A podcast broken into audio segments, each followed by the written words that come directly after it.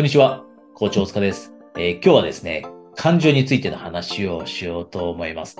えー、具体的には感情を、えー、うまくコントロールできるようになるために、え絶対にやっておくべきことですね。で、これ今日なぜこの話を選んでいるかというと、もうこれあなたもご存知だと思うんですね。いろんな研究結果が出ていて、IQ よりも EQ の方が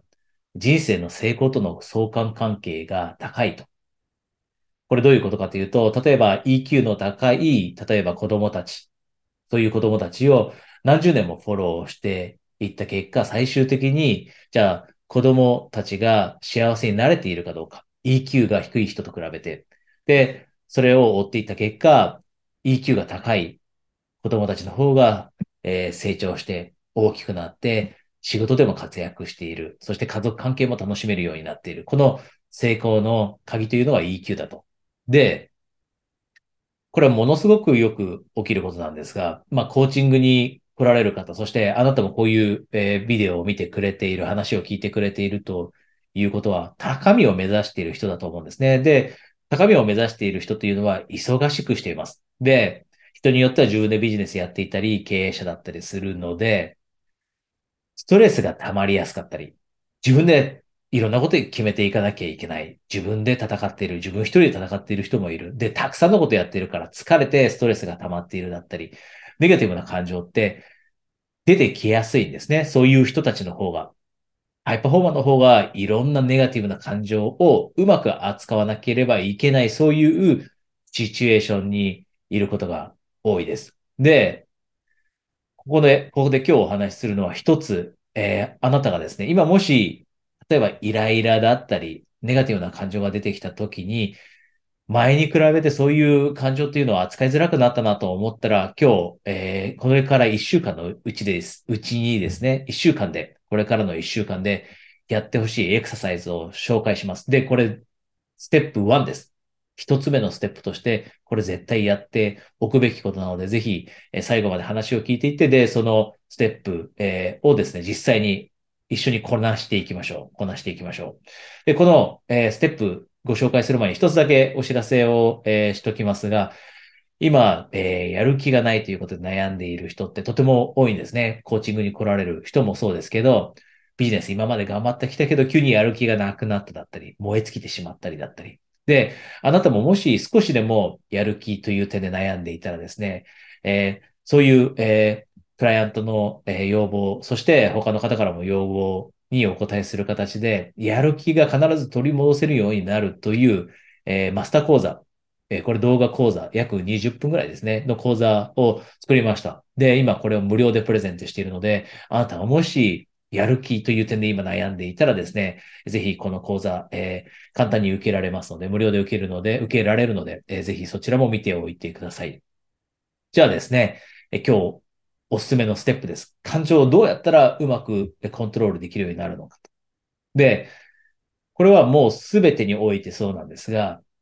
まずは気づきを得ることが重要なんですね。これすべての、人生の中でで変化を作るときって気づきから始まります。で、えー、感情という面ではセルフアウェアネスというのがものすごく大切になってくるんですね。セルフアウェアネス。つまりは自分自身で気づくこと。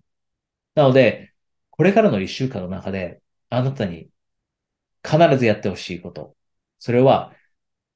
あなたが日々生活していく中で、まずは出てくるネガティブな感情に気づく努力をすること。これをまずやりましょう。これなぜ必要かというと、気づかなければ私たちって対処できません。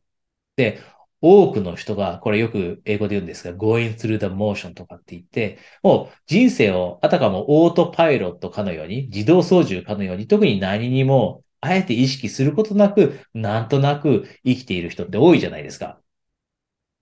実際に一年が短く感じる人って、日々の細かいところだったり、目の前にあるものだったり、日々感じていることに意識を向けていないから、ものすごく一年が短く感じて、人生があっさり終わってしまうかのように。でも実はいろんなものに私たちって意識を向けようと思えば向けられて、で、その意識を向け出したものっていうのは改善できるようになるんですよね。で、今、これから意識を向けようというふうに私が今サジェストしているのは、あなたのネガティブな感情です。で、これってどんなネガティブな感情でもいいです。もしかしたら不安という感情かもしれない。イライラという感情かもしれない。この感情があなたの中に湧き出てきた、生まれてきたなということにまずは気づく。